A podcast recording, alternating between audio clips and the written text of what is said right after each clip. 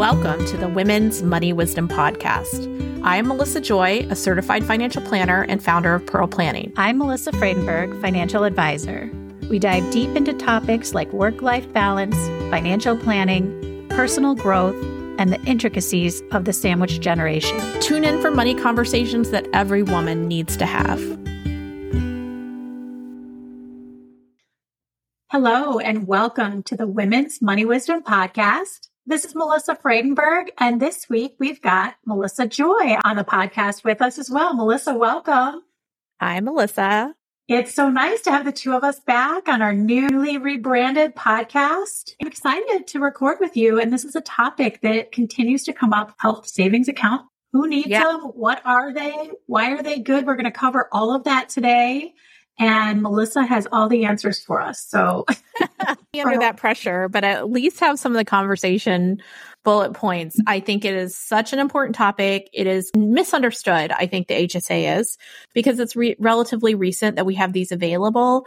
And it is a topic that many of you will be deciding in the next couple months, whether you're doing a traditional medical plan or a high deductible plan, in which case you may be eligible for an HSA. So in a health savings account, which in this conversation, we are going to include calling them HSAs. That's just a um, short name for them, is a type of investment account that you can do if you are participating in a high deductible health plan. So high deductible health plans often have just what they sound like, a higher deductible and sometimes more carrying costs than traditional medical plans or lower deductible plans. And in this case, they, they come with a type of investment account where you can not only use during any given calendar year, kind of like your cafeteria plans or flexible spending accounts, but you also have the opportunity to either save funds for future years and or invest those funds for future years so that turns into not only a savings vehicle that is short term, but a longer term, potentially investing vehicle. Somebody's listening and they're maybe not participating, but they have the option through their employer. What are the key advantages of doing a high deductible plan and an HSA that they may want to consider? Well, a high deductible plan will almost always have lower premiums than the traditional um, plans that have more immediate benefits.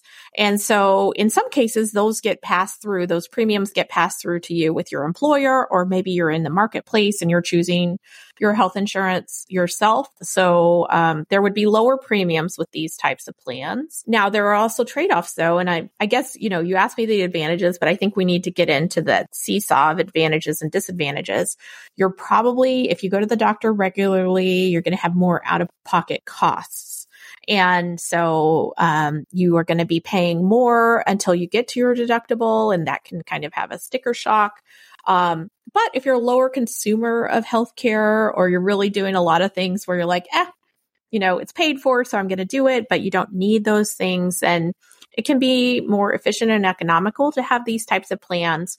Many people are concerned about the costs of healthcare and retirement, and these health savings account vehicles um, that we're talking about today can be used both now and in the future. So they, they can turn into a really great vehicle for saving in retirement. So they, they kind of help you address a problem for the future. I will get into it in a second about how they work and why they're so good. There are tax advantages too, which, you know, geeks like us like to think about, but um, there may be more money in it from you right off the bat because your employer may you know, kind of want to drive you to something that costs them less. And so, and they may even give you some pre funding or match into your HSA. Know, health insurance costs for both employees and employers have been going up year after year quite dramatically. So chances are you're feeling that pain in your paycheck when you're paying for, if you're not doing a high deductible plan, the cost of a PPO is going up as well and other plans that are out there. So what you were saying, Melissa, if I understand, is that the savings right off the bat would come from a lower, you know, per paycheck expense in most cases for these plans. Everybody's different. So I, I'm generalizing here, but you know, for example, in small employers, like you, I'll use Pearl Planning as an example. I get to decide how we do healthcare. And what we end up doing is we pay for the high deductible plan for our employees. And then if they decide to do a plan with a lower deductible with more kind of benefits right off the bat, then the difference between the high deductible cost and the other plan cost is passed along to the employee. And so the advantage of an employee when they're considering in our small business case for an employer under 20 people is that in this case, you could get your healthcare paid for for you as an individual if you choose the high deductible plan or at least your premiums for insurance. And then you pay more for um, the lower deductible plan. And you have the opportunity to do an HSA with a high deductible plan. So there's, you know, both, um, you get access to the savings vehicle that you do not have access in, um, the other option and you get your insurance premium paid for. So there's less taken out of your paycheck.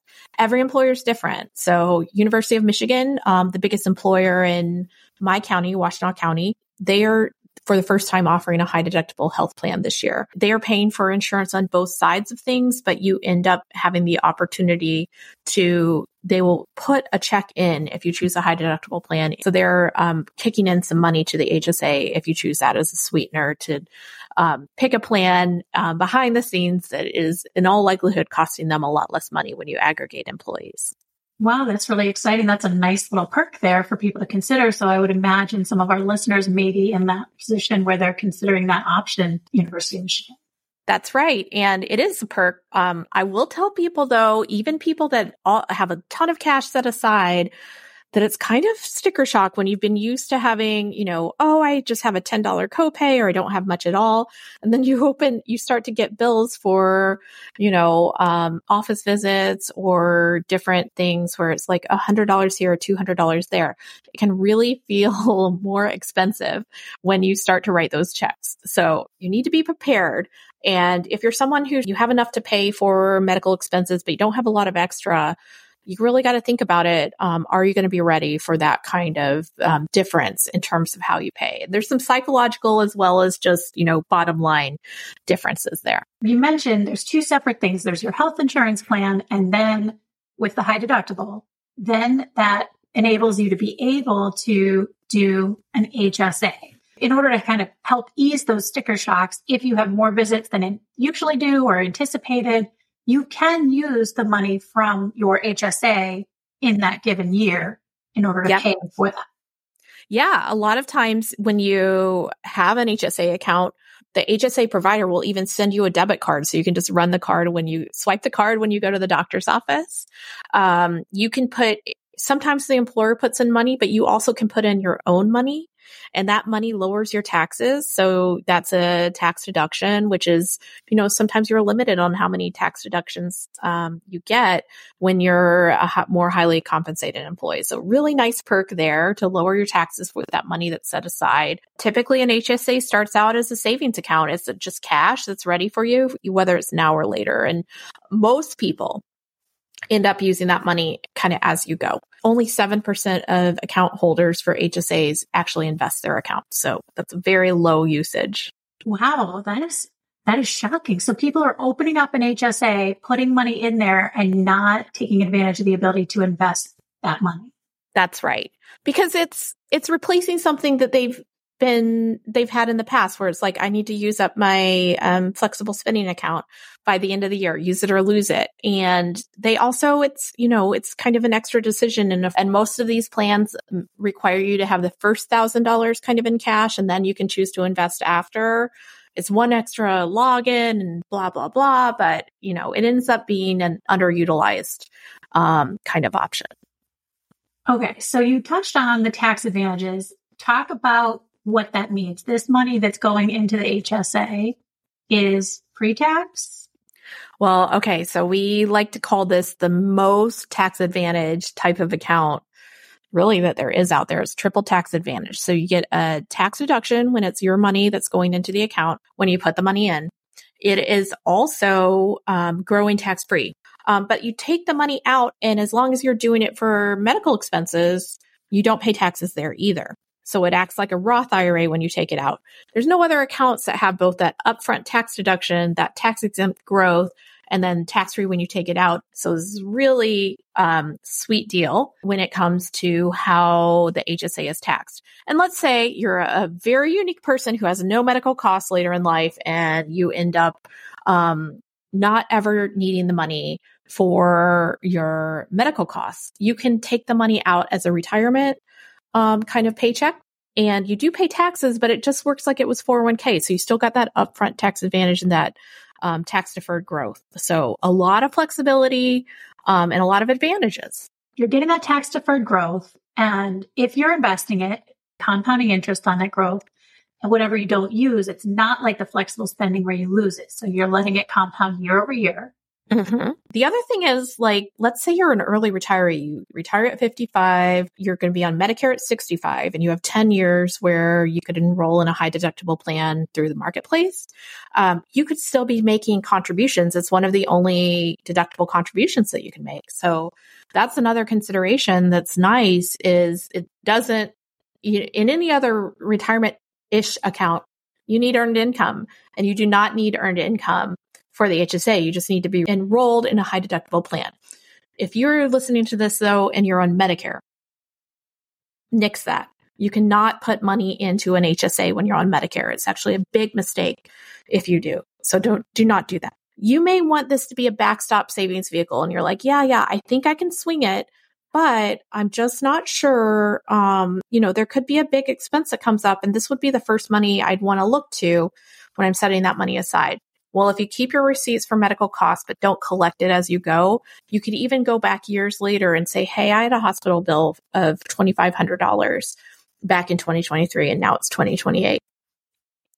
I would like the money from the HSA now in 2028 and that would be kosher. So as long as you have something where you have documentation um, then you can go back and get it. So it offers some flexibility where you're like, yeah, I can swing it now, but you know, there may be a point in time where I'm not employed or I need emergency funds. Um, that there's even that type of flexibility. I think there are a lot of people out there who have been thinking or toying with the idea of doing a high deductible plans. They can have an HSA. And the one thing holding them back is like, what if I have an off year where there's a big medical expense? Yeah. So that really is interesting that you can go back, let it grow. And then if you need it to cover a big expense, it's there. Yeah. Or think about if you're a family that is planning to have children, but it's not this year, you could build up some reserves, um, because there's probably going to be medical bills in that year and that could help ease kind of the, the suffering of, um, some gaps in income with something like a maternity or paternity leave, or if you have an elective surgery that you could still be able to be covered, you could kind of set some money aside in there. So there's a lot of different considerations. And while I'm talking, I want to make sure that I explain to you that in these examples, your contribution limits for an individual this year are $3,850 and $7,750 for a family. Next year, it's going to be more than 4,000 for an individual and um, 8,300 for family coverage. When you are over 55, you get a $1,000 catch up but let's say you're doing a family contribution and you're both over 55 in a couple, um, then you can actually get $2,000 catch up, one for each of you. So that's called a, a baby HS, HSA catch up. Um, so there's a lot of money when you like kind of compound that out and think about the tax breaks you get as well as the growth that you could end up setting aside. I think it's a great um, strategy for people who plan to retire early because those expenses really go up in the last few years before you get to Medicare age um, it's really, you know, just interesting and it's important to kind of understand it. Um, I would also mention these. the thing that I don't love about these accounts is the administration of the accounts. There's like ticky tack fees that are associated with them. Like, hey, every quarter there's going to be a $10 cost or something like that. Um, if you think about it, the banks and institutions that set these up have a lot of little bitty accounts and unfortunately financial institutions don't like huge amounts of little bitty accounts. And so they end up just having pain in the butt administration. And you just got to like kind of suck it up and deal with the admin, consolidate the accounts if you end up with them all over the place and, you know, kind of search for a provider that you think will work best for you. So I'm warning in advance that the bureaucracy is worth it, but can sometimes not be ideal. Good, good warning there. Now, when you're going to open up the HSA, Do you have options with your employer to go to different providers? Um, it just depends. So if the employer is sponsoring one and they're like, here's where we're going to put your match, then you don't, but sometimes you do. So sometimes it's just up to you to figure it out. Um, so uh, again, it just depends. And I'm not, I'm just giving, you know, kind of general information, not for one specific plan. A lot of times the employer though will be like, Hey, here's where we've got it already set up. And that works great. Now, what kinds of investment options should people consider within these accounts? You know, they're going to have a menu kind of like a 401k in most cases. And I recommend considering like how much money's in there, how soon might you need it? If you're someone who's like, I was able to put aside a thousand dollars out of the four thousand I saved last year, but I needed the other three to pay as I go, keep it more conservative because you might need, you know, you might need even a little more than that in the current year this year. And I would make it more moderate in there should be options like conservative, moderate, aggressive. You could put it all into like an index or something like that. But do consider if you're thinking, oh, I'm going to need this money soon, or you know you're going to need it, then cash is king, kind of the fixed options. And if you're really like, you know, unless something completely unexpected comes up, I have emergency reserves and I'm I'm really planning to use this in retirement. Longer term money is um, more appropriate for riskier or more stock like investments. Imagine some people may open these, but they have the cash flow to pay for medical expenses currently, and they may want to save this, as you alluded to, for retirement medical expenses. Right. In which case they may be able to be a little more aggressive with their investment. Exactly. That's what I'd be thinking. It's it's personalized and if you're working with a financial planner like us, Melissa, like these are conversations we're having. We want to know for your net worth statement, how much do you have in the HSA? And we put it into our software and assume we talk about what year we'll be using this money in retirement. It really makes your financial picture better because inflation is higher. For example, as a small employer, our um, medical plans will increase in cost by 7% this year. So your medical costs tend to go up much higher than average inflation, although that might be the inflation rate at the moment as well. So yes, it's, it's a really great vehicle for those early retirees. And if you work with a financial planner like us, we can give you specific personalized recommendations of how much should be this, how much should be that. As a rule of thumb, I'd look at how much you used it last year. And if you can't change that, then keep that amount in cash and then, you know, plan to put more aside for investing over time.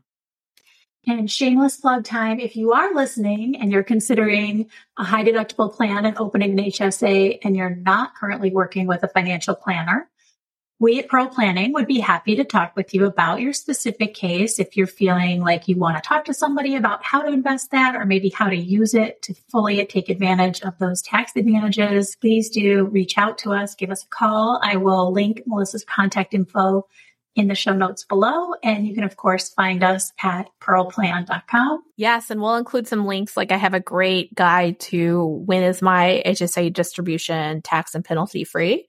So we'll include that guide in our links in the show notes. And just in general, we've got um, a couple things coming up. We've got a presentation in terms of what's going on in the market, which I think I know people are thinking about the unfortunate war in Israel and just the economy in general. And so that is available. We'll be live on Wednesday and we always put our replay on YouTube. Go under pearlplan.com slash events. And then um, we are in November, we're going to be doing our year end financial and tax planning webinar, which is always popular. And we will be hitting on HSAs and that. So um, join us for both if you can. Follow our podcast at womensmoneywisdom.com. It'll link you to all the episodes. We also will have an episode coming up on general open enrollment since that's coming up. So if you have questions on other potential benefit changes, you have to follow our podcast in order to see what episode comes out each week. So we would love if you would do that. So good to be back in the room with you. I know. I love recording with you. This is so helpful. And thank you so much for sharing your wisdom on health savings account today with us, Melissa Joy.